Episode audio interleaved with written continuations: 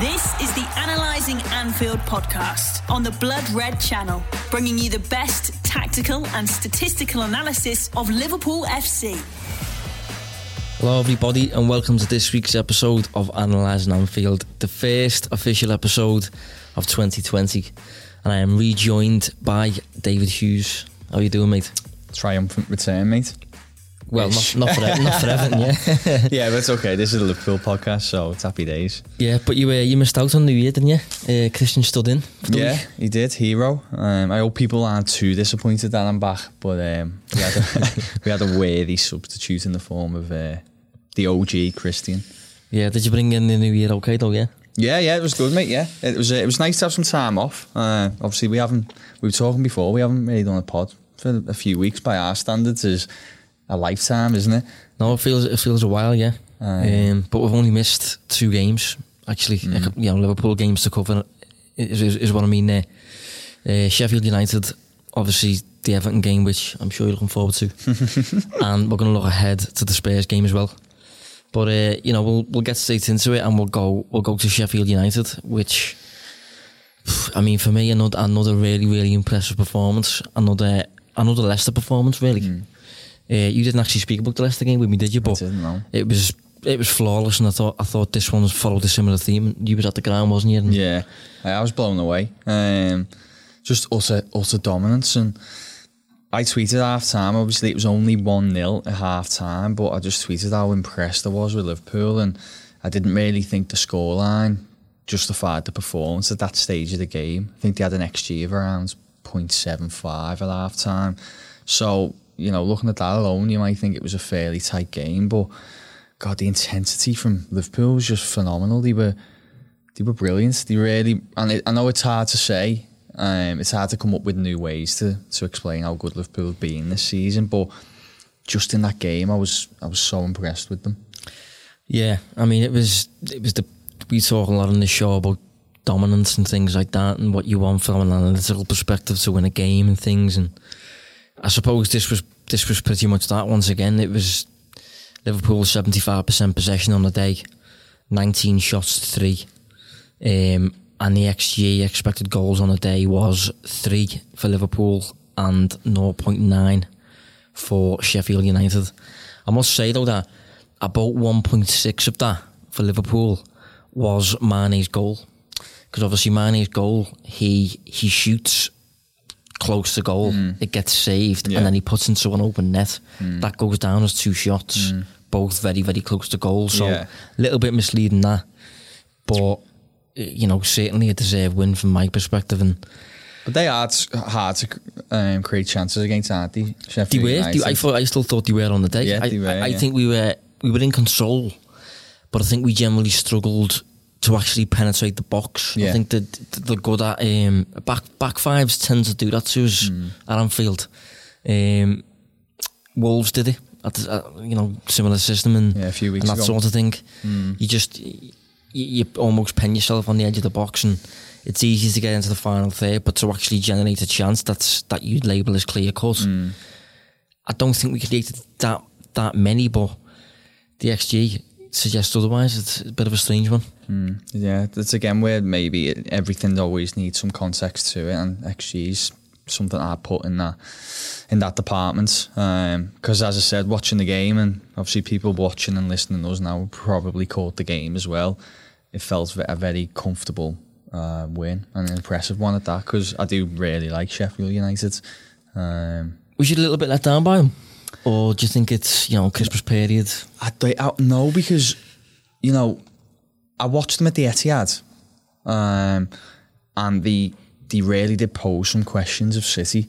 I thought City were rather fortunate to win on the day. That was two were, yeah. as well, wasn't it? Yeah, but the, the expected goals, I think it was 0.9 each. So Yeah. So I think that was a. I expected something maybe similar if Liverpool win at the best, but I just thought, yeah, all right, Sheffield United probably p- played better this season, but I just thought Liverpool was so good. I think Liverpool caused issues for Sheffield United, and that's why they they couldn't perform at a high level on the on the day. Yeah, I think after the game, Chris Wilder, he did praise Liverpool. Don't get me wrong, but he also had a little bit of a little bit of a dig at his own players in terms of just letting letting Liverpool do what they want hmm. to a, to a degree, but I think there's only, I, I really do think there's only so much you can do. That that was And, one of uh, those days for me. Definitely. Yeah, it, it, very, very few teams in Europe can cope with Liverpool when they're that focused, that hungry without the ball.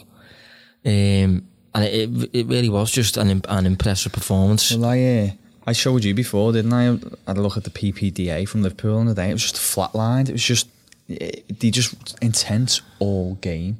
Like there was no let up. Like we've talked sometimes about them maybe easing off, haven't they, to conserve energy. But maybe this this is what Wilder was hitting at is the he let them have it all their own way all game. But it was just relentless for the full course of the game. Yeah, I think it's it's the type of performance I've spoke about in the past about Liverpool having gears sort of mm. thing, and I think we used those gears based on the quality of the opponent, and I think against Sheffield United and against Leicester, we I think for me clearly we gave them two sides a lot of respect, mm. and you could tell by how focused we were during the match. I, I, I'm excited to see Liverpool this season in the latter stages of the Champions League mm. because I'm, I'm excited to see what this team's top top level gear five mm. is. Do you know what I mean? Yeah. Because I think in a lot of matches we can just coast through once we've took a lead or or that sort of thing, and I think we've seen very sporadic periods of Liverpool in fifth gear. I think last season we saw Liverpool in fifth gear against Bayern Munich maybe at the Nou Camp away. We were just okay. We lost three 0 but for large periods of the match, Barcelona just couldn't breathe. Yeah. And- People forget that, don't they? Scoreline narrative kind of impacts your memory on that game. But yeah, Liverpool didn't actually play too bad. Yeah, and I think Liverpool. Uh, I've got this thing where we, you know, we scored a lot of late goals and things, and I think that's a lot fitness related. Um, and I'm just intrigued to see Liverpool in the Champions League later in the season and things like that. Just obviously when we go to City away as well, if we're still unbeaten at that time, if we get through City away, that could take us into an invincible season. But again, it probably would involve a gear five Liverpool, and I'll be honest, just on uh, on these two games, prior to these, Everton and uh, Sheffield no, United. this is before them, not Everton. So this is Leicester and Oh, yeah. United. I did say to myself, if Liverpool win these, I'm going to tip them to basically do an invincible season. And it's easier for me to say that then than some? Liverpool fans, but I, I just can't see a team beating them. I think it's Even on the off days, they just find they just seem to be doing enough. I think it, it would be really almost like a like a Disney story hmm. if Liverpool had to go thirty years without Premier League title, mm. and then to do it by going unbeaten, mm. getting a century of points, mm. and obviously winning your first. That would be some way of actually Yeah. like overcoming the hoodoo, if you like. But I do, I just, I do. I, uh, I find, you know, even you look last season, it was only City that beat Liverpool, wasn't it, all season? Yeah. So that was only one loss last season, and And that was narrow as well. it was narrow. It was a tight game. It was decided by those moments that we talk about, and I, uh, I must say, I just, I, I, I'm not, I'm not jinxing it. You know, obviously from a Liverpool perspective, such words, but I just, I can't see a team. I think the cup competition's are different Champions League. You know, there's going to be a lot of questions asked there. That could be difficult juggling the latter stages of that. Um, I think the FA Cup, Klopp's obviously going to give the kids a good run for as long as they can stay in it. Um, but the Premier League, I think, they're so focused, so good. It's going to be really difficult for the side to beat them this year. Yeah, I mean du- during the, the match with Sheffield United, one thing I picked up on and wrote about was how Liverpool seem to use a a situational back three at times. Um, a few people said that this is something Liverpool always do, which is true. But I don't think we do it to this extent. I think we did it a lot against Sheffield United, and I think it was a bit more, a bit more deliberate than usual, a bit more fixed than usual. Obviously, it can happen occasionally because it's a fluid system, but this seemed a little bit more intentional. I think it makes sense when you look at Sheffield United. Obviously, Henderson played as the number six on the day, but he was inclined to drop in alongside Joe Gomez and Van Dijk to form a back three. Mm. And what that did was it outnumbered Sheffield United's front two and also cut off the channels that they were dart, they, they were darting into at Bramall Lane. Mm. And it also permitted Alexander Arnold and Robertson to push up maybe an extra 10 yards, Yeah. which forces back Sheffield United's wing backs. Um, and it, it just worked. It, it was just really good way of. Um, I'm not, I think we did something a little bit similar eventually at Bramall Lane once we figured out what was going on. Hmm. But we came into this one, I think, with the awareness that it was going to work from the off. But again, it's you know, Chris Wilder will have probably went into it thinking we're facing a 4-4-3 and maybe plenty will have came out of it thinking we faced a 4-4 uh, 4-3-3 sorry. But it's it's those very very subtle adjustments within the confines of the, sys- the system that you already know that are so effective. Yeah, I thought just on that point, it is so fluid in those wide areas, especially in that game, that a lot of the time Trent was playing in the position that you'd expect Salah to be taking up, and Salah would obviously drop deeper, sometimes to maybe cl- try and collect the ball from Henderson. And I think it's really difficult for a defender and midfielder to com- communicate in those split seconds who's going to track Salah to Yeah. stop him picking up the ball. And then obviously Trent remains in such an advanced position um, that, just, that the threat is always there. And I think Liverpool can do this because they're so comfortable with just staying with a, a 2v2 at times if the ball is lost, isn't it? The, the central defenders are playing so well yeah they're so capable of Yeah. coping, coping in isolation and stuff that like they're that happy to run that risk, aren't they, if they're going 2v2 because they'll, they're confident that they'll at least slow the attack down enough for the players to drop back into defensive positions. So I think that's important to note that the, the comfort of the defence is obviously key to that working. Yeah, just a word on that actually. Might as well say this. You, we haven't you haven't prepared in advance for this one, but I'm just going to throw it in there anyway. Uh, just a word on Joe Gomez Yeah. because I think he's picked up recently, Oh, yeah, he's been really good. and I think to the extent that you can clearly see why initially at the start of the season on the opening day, Klopp reverted back to the Van Dijk Gomez pairing, and he reverted back to Matip eventually once Gomez was a little bit shaky. But I think when you see Gomez playing like this, you see why he is, you know, all things considered, Van Dijk's real partner. I think he's some player. Yeah, he is, yeah. But what I will say is, even when we were talking about him struggling, we always put the caveat in there of, He'll be back. yeah, he will be back. It's hard to kind of come back up to full speed, isn't it? Um, and now he's played a fair few minutes since coming back from injury, and he looks he looks great. You know, that looks a really solid defensive partnership again. And and now it's flipped to the point where we're saying, you know, is Matip's probably going to struggle now to get back into the sides when he's fully fit again. It's a it's a it's a good headache to have for Klopp. Yeah, it definitely is. Yeah, but I, I think one one thing I've considered lately is that I think that the reason he's so suited is playing alongside Van Dijk, and the reason when they both play and they're both on form, we don't seem to ever concede. You know, that's five clean sheets in a row, by the way, at the minute. Um, but I think Van, I think Gomez is is the, the closest to Van Dijk, certainly at Liverpool, in terms of his biggest strength being that he hasn't really got a weakness. Gomez, obviously very very fast, very aggressive, good in the air, good positionally and things like that. Strong. He's he is like a mini Van Dijk. That's a fair point. Yeah. There's, there's no real weaknesses you can play on regarding Gomez. No. When he's on form, it is like having a miniature Van Dijk. Yeah, no, I totally agree. Yeah, and it's um, obviously it's key to his development if he's playing in a alongside a similar player who's maybe still a level above what he is. Um, but yeah, I think it's Klopp potentially rearing him to to be the main the main man going forward. Um, if Van Dijk does eventually in a year or two begin to have some form of drop off. Yeah, I mean, it it is five clean sheets in a row now. Um, and this is a little a staff from our producer guy who just sent me this.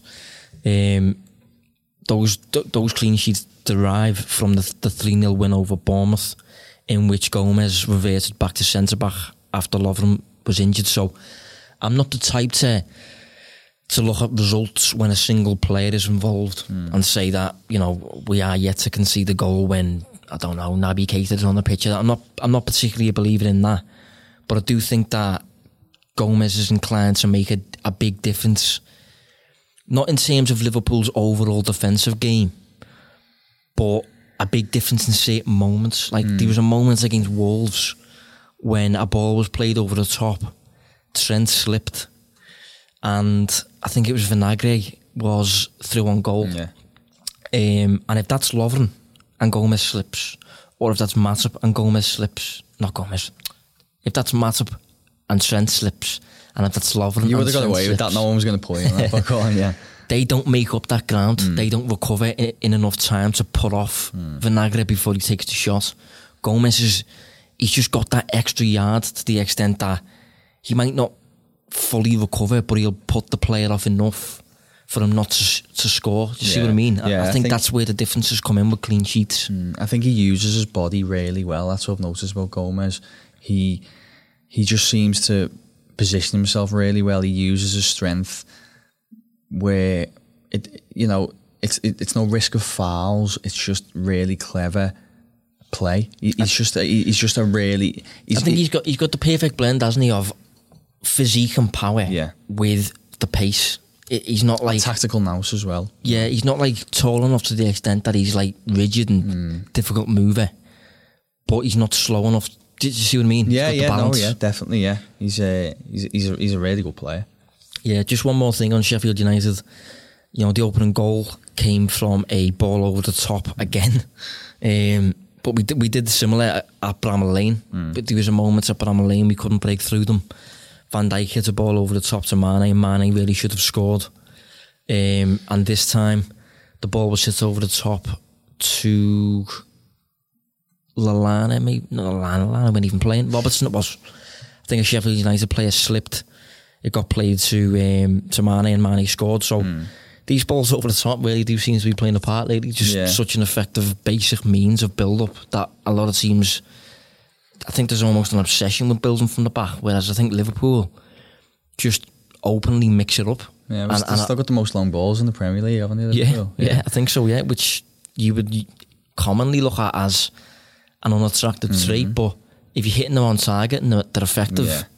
it's just another problem for the opposing team to, to deal with, I suppose. What I um, what I found because I was doing a bit of a opposition analysis from a United point of view, um, not so long ago on Wolves, and obviously Liverpool played Wolves um, just before that. Um, what I noticed with Liverpool's long balls is they, they are like a double edged sword because for start, I think the likes of Mane is actually really underrated in the air. I think he, he is good in the air despite his size.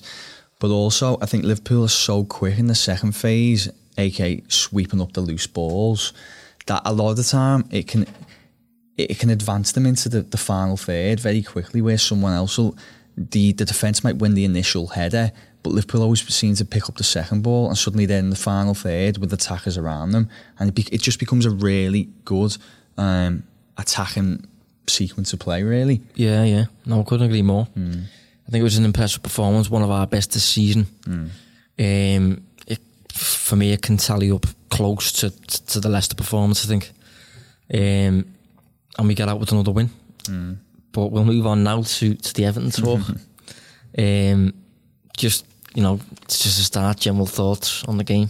I mean, we don't we don't usually go into detail on on domestic cups, but with this being a derby and with this going the way it went, I think it's it justifies a chat, especially considering we've got Spurs to to address, and then we haven't got another match then because United will be next week. So, just general thoughts on it, on the derby and how it went. from what point of view? Just No. general perception, yeah. you know, from both sides. Um, really impressed by Liverpool's team on the day. Um, really impressed, but not surprised either. Um, I think Everton should be ashamed of themselves. Really. what did Uh, you expect?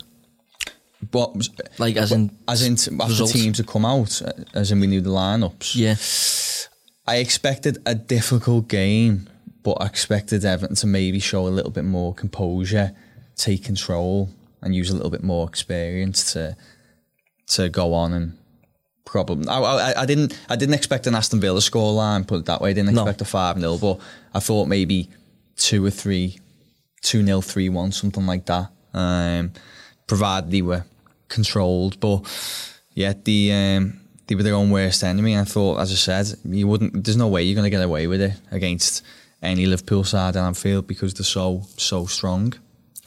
No, I think I think for me it, it did go mostly as I expected it to go. Al- Although I would say that I thought Everton would convert would convert one of their chances Um, I suppose you can blame A, Adrian for that, and B, maybe a lack of quality finishing on the day. Definitely the latter, yeah. Um, and yeah, I just I just think it was an impressive performance from Liverpool's perspective. But I, I, I did think that with the quality on show on the day, you know, Everton having their first choice eleven out, I just thought they'd have a bit too much quality. Yeah, that's why I expect them just edge in most departments. A lot of it really for experience, but um, I mean, the the goal that decided the match we will get to. But I thought that if if you look at the teams on the day, I thought that if any player was going to produce a moment like that, it would be in the Everton ranks yeah, yeah, same. Um, because that, that's a quality finish, isn't it? That's yeah, oh, sickest the next finish. I say, I'm looking forward to talking about them. We'll come on to them in a bit, but yeah, it's it's really hard to to kind of discuss things from from an Everton point of view because it was just so poor. Um, but I was yeah, I was really pleased with. well, I wouldn't say I was pleased, but I was impressed with Liverpool. You know, I did say even I've said to you, haven't I? Even those chances that Everton created, for me, they were against the run of play. From start to finish, I thought Liverpool dominated the game. They were the better side on the day, and they did deserve the chances, even if they lost the the XG. Yeah, I mean, we'll split it up into two halves. I think the first half, Liverpool showed the intent. Liverpool showed the, you know, the, you could see, you see they were trying to instill the identity of Liverpool that Klopp has established. But I think I think it offered an insight into so many teams try to try to have this dominant style of play where mm. you're pressing highly, mm. and al- always the byproduct of those teams is you you don't face many shots, but when you do, the clear cut. Mm. That's the byproduct of Manchester City at the minute. That was the byproduct of Everton under Marco Silva. If you press highly, you you don't usually face many shots, but when you do, they're usually quite clear cut. Liverpool, I, I think, are the best in Europe at mixing a high press with, you know, when the sh- shots do come, they're still not that clear cut. Mm. They're still quite difficult from difficult angles, and you've still got players around you and mm. things. And I think this match offered an insight into how good Liverpool's usual defence is. Mm. Because in the first half, as you say, we dominated, but when the shots came, they were clear cut and really should have been converted. Yeah, yeah. I think um, I think the set piece one, Holgate's chance was a poor one to concede from a Liverpool point of view because that was just a, a, a lofted ball into the into the area, which there was two or three Everton players really lining for it. Well, I, th- I think if that was Liverpool's usual defence, he probably would have been offside. Yeah, 'cause they played the line They better. literally hold the line hmm. until the ball is kicked. But I think so many players are so inclined to, as the player approaches the kick, you hmm. just naturally start drifting towards Yeah. your own goal. Well, it's it's it, it, it's I suppose you could argue it's just not being familiar with that kind of um, environment that you do in these things. You know, the psyche does come into it, and you are you are just feeling a little bit more under pressure, then which might may then cause a little bit of nerves. And as you said, a split second, you might stop holding the line and drop a little bit deeper, which plays someone on side. What I will say is, you know, it didn't it didn't help Liverpool in the sense that they lost Milner after a few minutes as well because he's experienced head on the pitch and they lost him, brought in uh, Larouci.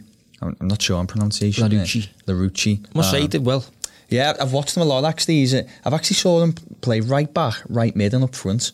He's a, he's such a versatile player. But once he'd settled into the game, I thought it took him a little while, and Everton had joy down his side. But once he settled into the game, um, it seemed to have almost translate into the other players as well, and the whole back line then looked very relaxed as- the longer the game went on. Yeah, yeah.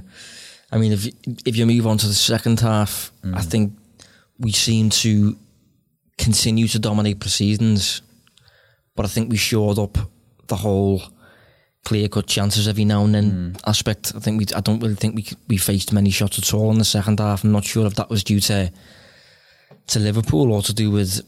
I think for me, there was an element of Everton just freezing. I was about to say there was a moment early on the second half where to me it felt like Liverpool's players realised the younger lads realised we could we can go out and win this game from here and Everton almost started to shrink a little bit, and I- it looked there seemed to be a lot of questioning themselves and overthinking decisions on the ball. Yeah, yeah. Just it, it it seemed a completely different mentality in both sides, which obviously ended up why Liverpool became so controlling in the game, and Everton were very very poor.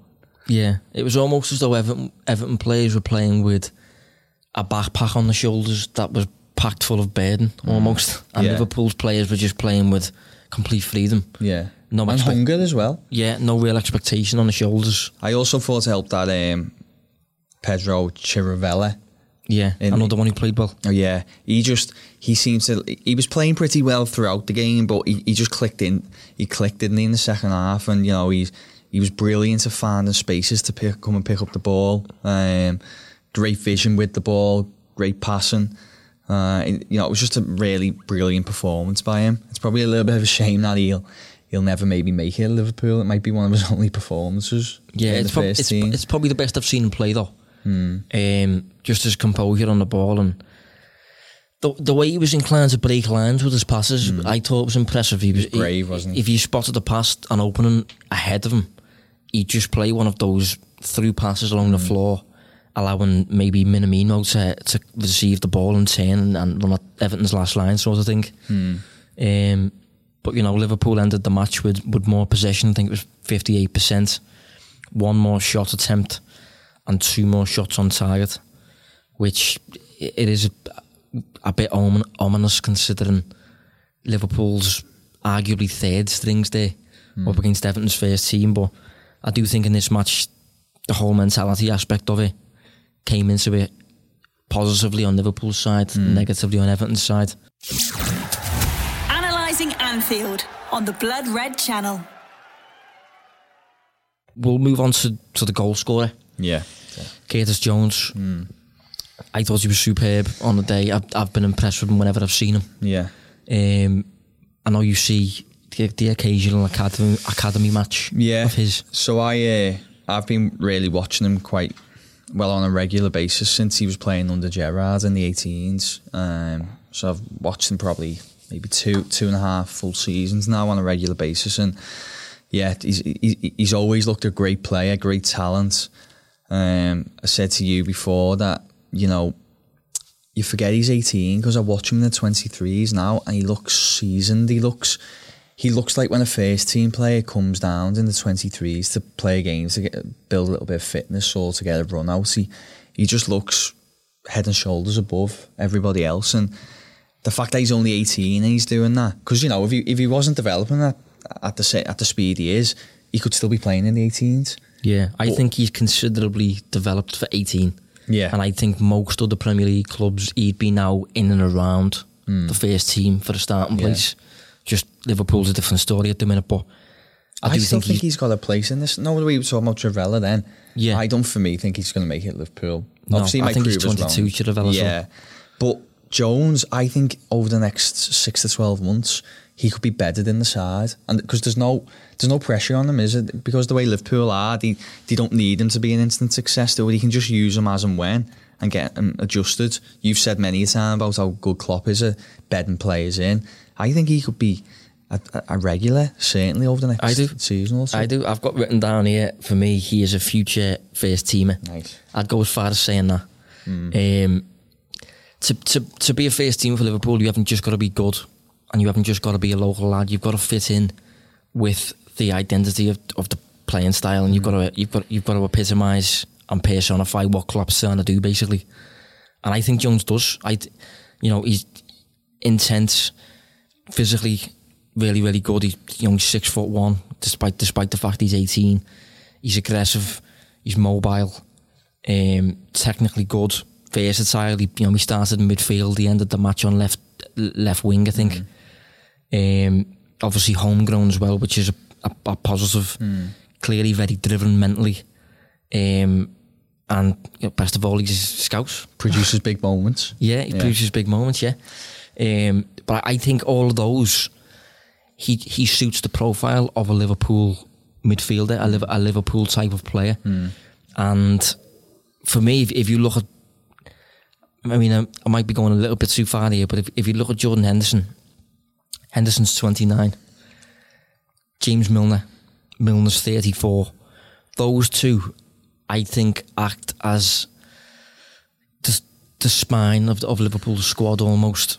Homegrown. Um, just adding that English aspect to, to the team in the midfield. And I think, obviously, with those being tho- that age and Jones being 18, Liverpool are going to get to a point sometime soon where we need to start looking at maybe homegrown players to start being introduced to the team because obviously Trent's in there. But beyond beyond Trent in the actual first choice eleven, there's not a great deal of of um, of homegrown players there. And I think I think there's the option for, for Jones to just gradually, I mean gradually, very very slowly over a long period of time, take over the mantle of, of what Milner and Henderson are doing, and almost do what do what Carragher and Gerrard did as Jones and Alexander Arnold. And Maybe Jones won't reach that level, but I do think he's good enough to to certainly play a part for Liverpool moving forward. Yeah, I agree. Yeah, he's got a. Um, Think I'm got going that too skill. far there. No, I don't. You know, all you can do with it, nobody's got a uh, a mystic ball we've seen to the future, have we? At the end of the day, you can only gauge what you're seeing now. And right now, he seems to have really high ceiling. He's just produced a huge moment in a big game. He's been doing it at youth level for a good few years now. I, I totally agree. I think he, it's exciting. I'd actually, if, as well, I'd probably avoid sending him out on loan as well over the next year and just see if he could be bedded into the side and see if if he steps up again. Um, he's he's an exciting player and he, he's if somebody's asked me this before, if there's anyone coming through that I think he could make it at Liverpool, I think he's definitely one of them, Curtis Jones. Yeah. I mean, the, the other week we did the Q and A, and I was asked about Gerrard and whether Gerrard's suitable to hmm. eventually taking over from Klopp. And you know, I tried to provide a bit of info in that it's it's not just a case of he's a scouser who's a legend at the club. He Gerrard is suited to what Liverpool are doing in terms of being suited to the brand of football and all that stuff. And I think Jones is similar. It's not just a case of him being a local lad who's decent. It's suitability to what Klopp's after. The, you know, the versatility and y- the intensity, and he's clearly very driven and all that. He, he suits exactly what Liverpool would target. It makes sense considering he's 18, rather than going and spending money on a player like that. Yeah, Just just work on him. yeah. And I think Klopp said after the match, hundred percent a Liverpool player. If if nothing weird goes wrong, I think he said something like that. Um, so I think he's a player that we're gonna. very, that's a very Klopp comment. that, isn't it? yeah, yeah, it is. But I think he's he, he's a player that I think we're going to see, and I think by the time Klopp leaves in 2024, is it? Hopefully he doesn't. But if Klopp leaves in, in that period, you know that's that's four years from now. Jones will be 22. Hmm. I'd expect Still him, just 22, that's mad. yeah, it is mad, but I'd expect him around that period then to be, you know, to be doing what what Milner's doing now, what Wijnaldum's doing now, hmm. what Lallana's doing now, what Case is doing now, just Yeah. in terms of like in and out the side and, and stuff like that. Yeah, I agree, yeah, totally. Um, but I, I think the match, this is important to say, I think the match offered, offered an insight into the, the difference between the two clubs. Obviously, we're going to record analysing Everton after this podcast. Yeah, I'm probably going to address a little bit more then. But I think it was clear that one club has an identity throughout, yeah. top to bottom, and the other club doesn't. Yeah, it is. Yeah, that's- I agree. Um, I mean, you know, I think there's actually a really good lesson, not even just for Everton. I think there's just a good lesson for a lot of sides up and down the country when looking at Liverpool. Now, I I watched Liverpool, as I mentioned, um, youth sides a fair bit, and take the under 23s when I watch them. They play almost identical to how um, the first team do. So they'll play a 4 3 3. The defence will have a high line and they'll play that high line. Now, and I haven't looked back further than this, but I know Liverpool haven't won any of the previous seven PL2 titles. So that's the, for people who don't know, it's the basically reserve Premier League. Liverpool haven't won any of them over the last seven years. Then you look at Everton, they've won two of the last three. I think United have won the two before that. But I also watch a lot of Everton's reserve sides. Now, Everton, un- under David Unsworth, often play like a 4 5 1 where they sit in a low block, so very deep, and try and hit sides on the counter. And it's, it's effective, it works, and they get results. But that's not development for the first team. Yeah, if you'd have introduced one of those players to a Marco Silva team, high pressing and things, Exactly. he's struggling. Yeah, that's it. How can you bet a player and develop their skills to step up into the first team when they are basically drilling different forms of football every week? Um, Liverpool don't do that, and what Liverpool are doing is they sacrifice results at that level as it should be for development. Yeah, yeah, yeah. And that's why you can see this team come in, that come in on Sunday, be so successful in playing the same way that the first team play because of stuff that goes on behind the scenes. I think it's really important to flag that. Um, and it's a lesson to, to other clubs up and down the country. Yeah, no, you're spot on. I can't really add much more to that. I think, you know, I've said said to you before that I think if both clubs on the day played shadows and you, you didn't see the kits and things like that, you would know which team was Liverpool and you probably wouldn't know that that was Everton, hmm. even though that that was Everton's first team Yeah. and it was Liverpool's third strings. It, hmm. it, it is mad. Um, but it just shows that it's, it's a product of Liverpool haven't got here like that. This this is a product of working for, for a number of years now. Klopp's been at Liverpool for about I think four or five years or so, hmm. and this is this is the product of that gradual, you know, working over time. And I, I remember when Klopp first got the job, you know, that the next day he was with um, Alex Inglethorpe at the academy, just watching the kids with a coffee in his hand, talking to Inglethorpe about you know ideas and things. That, and it's clear that like so many years later, we're in a position where, I, you know, that word again aligned from, from top to bottom, sort of thing. Yeah. Um, but we'll move on anyway to to the upcoming match, Spurs, Spurs away. Now we spoke a few weeks ago uh, about, you know, we got asked didn't we which which team other than City is best suited to to defeating Liverpool. I think it was basically, and one of the answers we gave Mourinho had just been appointed was Mourinho's Spurs. Um, would you still entirely go along with that, or, or have you taken a bit of a knock by by by what they've shown? Yeah, I have actually.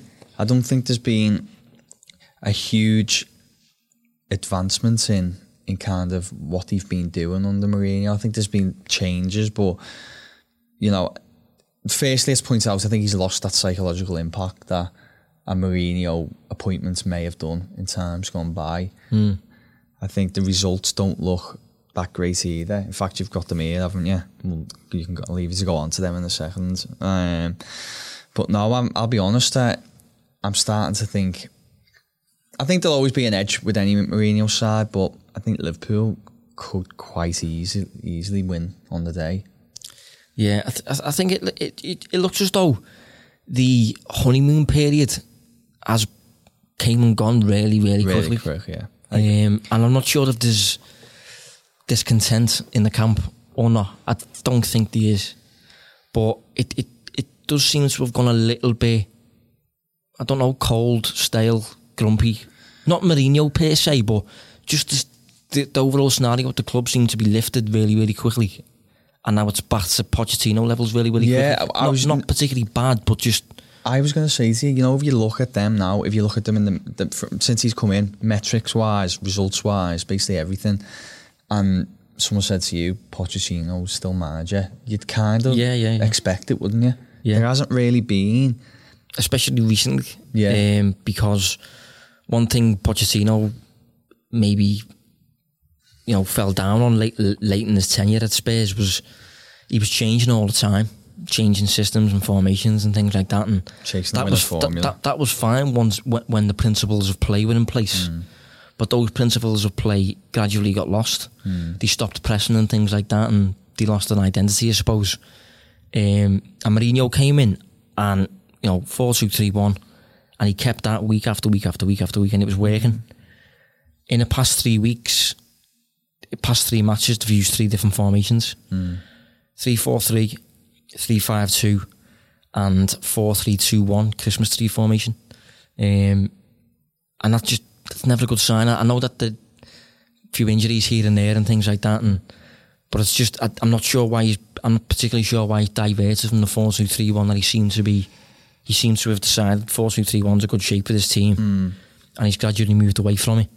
Yeah, it's, did you say that was last three games, didn't you? Last three matches, yeah. See, what you find, don't you, normally when a, a manager's being quite tactically fluid, shall we say, is maybe they're trying to nullify strengths of the opposition, but I don't know if that was just league games or was that league and cup That was Premier League only. or Premier League only. I mean, you look at the teams they faced: Southampton, Norwich, and Brighton. Like for Yeah. me, you should be as Tottenham. You should be imposing yourself on the game, and it should be on that those particular opponents to maybe try and nullify your strengths. But the point I'm trying to make is I don't think he's changing them to try and nullify the quality of the opposition because they should have better quality on paper. It seems I he's mean- maybe struggling to find the winning formula. Yeah, I mean, maybe it's been um, it's a, a means of managing the Christmas period or something. Maybe, maybe he's had to rotate plenty and things like that, and as a result, he's had to balance formations and things. But What um, what do you actually think of just generally the um, the Tottenham squad or start starting eleven side? when, when he came in, I thought it was a, I thought the appointment was was fine. and I thought it was um, interesting because Mourinho was a a short term winner. Really, he gets short term res- results out of a squad. He wasn't suited to the United job because the United squad wasn't ready to win. Mm. It was it had to go undergo a period of development, and I don't think Mourinho was particularly a development type. I looked at the Spurs squad when he first came in, and I thought that's a squad that's clearly been developed over the years under Pochettino. They've now aged a little bit, got a bit more experience. They technically are in a place right now to win. Mm. Plenty of players in there that are ready to win immediately. Mm. Eriksen, Yeah. Dele Alli, Kane, players like this, Alvarez, Vertonghen, they've all been around. yeah, Um, so I didn't think it'd be that that bad, but they've suffered a few injuries and Ndombele's been in and out, who I think is going to be crucial to them. They haven't really got a midfield. They haven't really got, you know, right backs and left backs. A little bit dodgy. Harry Kane's now got an injury. So, Sissoko still playing in midfield. So mm. I think the squad is is a bit of a mess. But initially, I looked at it and thought that's a squad that short term could be well suited to what Mourinho is, is usually after. Mm. See what I mean? yeah. No, I, I do. Yeah, I agree with most of that. one. I'm what I'm wondering is, I just wonder whether some of those players you mentioned, they just don't seem to have that psychological extra 10 20 percent to perform for Tottenham anymore. You know, They Uh, do, they do seem to have, as a group, lost a bit of hunger. Yeah, hunger. That's that's the term I'm looking for. Hunger. You look know. tired to me. Yeah, Eriksen just doesn't seem the same player. You know, most of the back line looked like they were going to be leaving in the summer. You know, you look at like Rose, for example. He he, he stayed behind. I think actually on on, on pre-season to get a move didn't happen. He's he's like a starter for them. Um, it's it's just a very bizarre side, and yet they just they don't seem like they've got that real competitive edge in them. Um, Yeah, I mean, Dele Alli's a player who seems to still have a bit of an edge to him. Hmm. I think, but but I don't know. Beyond that, just I don't know. Certain players just seem a, a little bit. I don't know. I'm not particularly bothered. yeah, vacant and there, but not really. Yeah, yeah, yeah. And that's I suppose that's the opposite with Liverpool. Um, but Mourinho's record since he came in at Spurs in the league, Premier League, five wins, one draw, three losses. Based on those results, he would be if the Premier League season started when he came in, he'd be fifth in the table at the minute.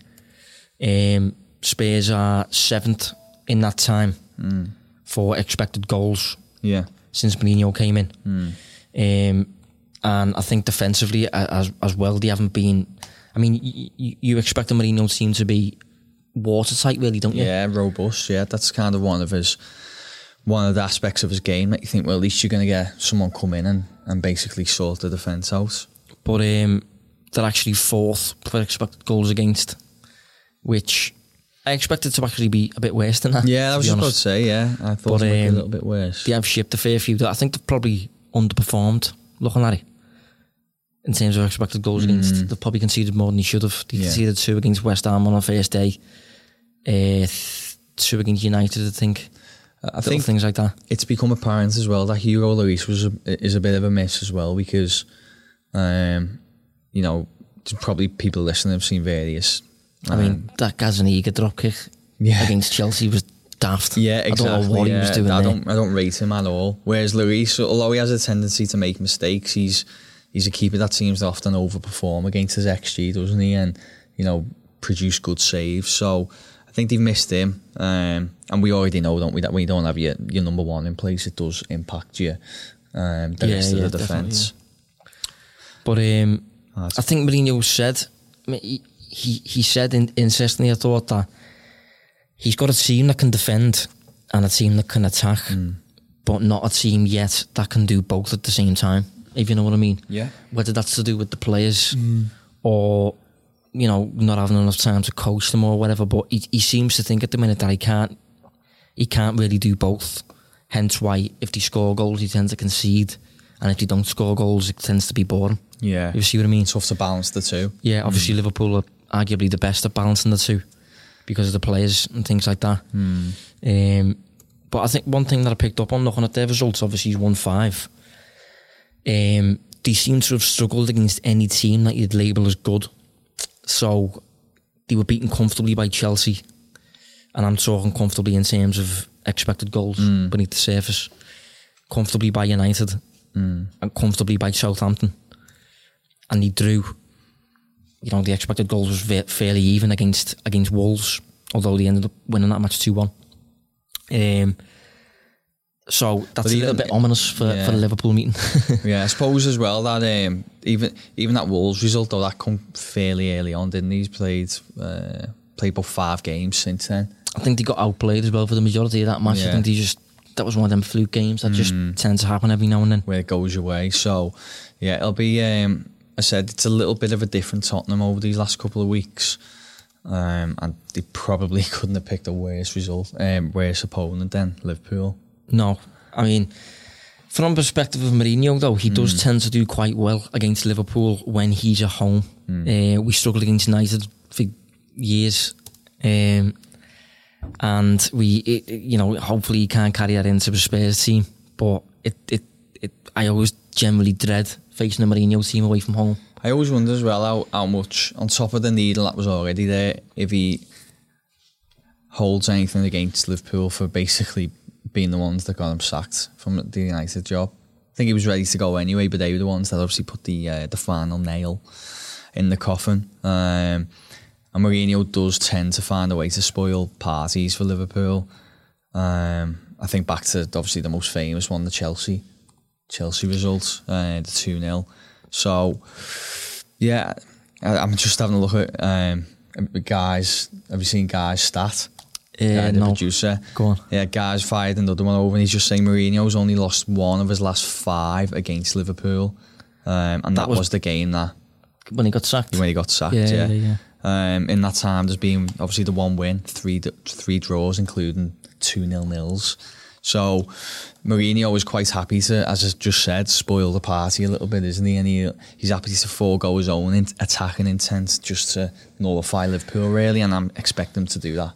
Well, do, do, do you know what? Considering Liverpool are unbeaten, there's no one out there that would want to end that Oh, yeah. more than Mourinho. Yeah. Knowing what he's like, his history with Liverpool and things like that, he will be really relishing that. And Mm. I, I, I'm fairly certain it will be in his team talk. Mm. The fact that they've got the opportunity to do that. yeah. Uh, I don't know about yourself, but I am expecting a back three on a day from, from Spurs because that seems to work at United for about, I don't know, two or three consecutive years in a row at Old Trafford. Uh, they just they, they seem to get tight to Salah in particular, and Mane just forcing them backwards whenever they get the ball really on the toes and stepping on the heels and things like that. Um, and they, they place the emphasis on Li- Liverpool's deeper players to actually, you know, do something because they, they just they just clog out Salah and, and Liverpool's attackers out the game completely. The positive is that Liverpool now have Trent Alexander-Arnold, Yeah, I was just about to say that. Van Dijk, Robertson, you know, players like that. Shame we don't have Fabinho, Yeah. but we do have players that are a bit more capable maybe than, than in the past. Mm, yeah, because I was yeah. What what game stood out for me was the um, the meeting at Old Trafford last year where Shaw, I think it was Shaw, uh, had a rare decent game against Salah, um, and yet he did really well in terms of kind of nullifying him. But now you've got you've got Trent there as well. I think it's just if you try and deploy those tactics, I think Liverpool will find an answer for it this time. So It's that double jeopardy thing, isn't it? That we've mentioned a few times. yeah, yeah, it's uh, Liverpool a, a different team this season, and yeah, I'll be because Trent didn't play in that game, did he? I think he. Oh no, he might not have. No, I might have been Milner. That. Yeah, he played Milner. I'm sure he did. It was it was when Klopp think- seemed to be going through a phase of being a little bit more conservative in the bigger games. Yeah, but I think a year, a year before that, I think Trent got roasted by Mm. by Rashford. So, with it being a bad Old Trafford memory, I Yeah. suppose, I think he went for Milner. But Obviously, but two years on now, he's developed, hasn't he? yeah, and this is away from Old Trafford. It's maybe not as as emotional. Mm. Yeah. with it being a new stadium and things like that. Um, but uh, one one final point I'd like to make regarding the game. I think one one flaw in Spurs' current game um, is set pieces. I, th- I think it's maybe a bit of a flaw in Mourinho's game as well. You know, they seem to concede set pieces not particularly uh, well drilled from them at the minute. They conceded from set piece against Brighton, from set piece against Chelsea, Olympiacos, and West Ham. Um, so that that's four teams. I'm not particularly sure how many matches he's played. He's played nine. So against four of those nine teams, hmm. a set piece has, has been scored. Hmm. And I'm talking a set piece as in from a corner kick or from a set piece or from a free kick deli- delivery that's been headed home. So Yeah, I think it's an interesting note just simply because of how how how much Liverpool tends to use those moments. yeah. When it's a tight game, you know, set pieces have sometimes decided fixtures for Liverpool, haven't they? Um, and yeah, that that is really Um, important to note. I'm thinking Chelsea away actually because Chelsea away was a tough game. The performances between both teams was roughly a draw, but Trent scored a free kick and Firmino scored a header from a free kick, Yeah. and that basically won us the game. So this might be one of those matches where it's a tough game all round. Really, the competition's fairly even between both boxers, but Liverpool just used set pieces to actually secure the actual result and Yeah. the three points. Yeah, I agree with that. It's So, uh, uh, that could be imperative. Yeah, five on Van Dijk. Did you Um, say that once? And he, uh, was it when he scored two? I'm not sure. I'm not sure. I've said it a few times. Just when I Well, if you do and he uh, scores, you'll owe, you'll owe Josh a tenner yeah, and double his money. I'll set up a PayPal. um, so verdict anyway. What do you think? Yeah, um, I'm going to go 2 0 Liverpool. As easy as that?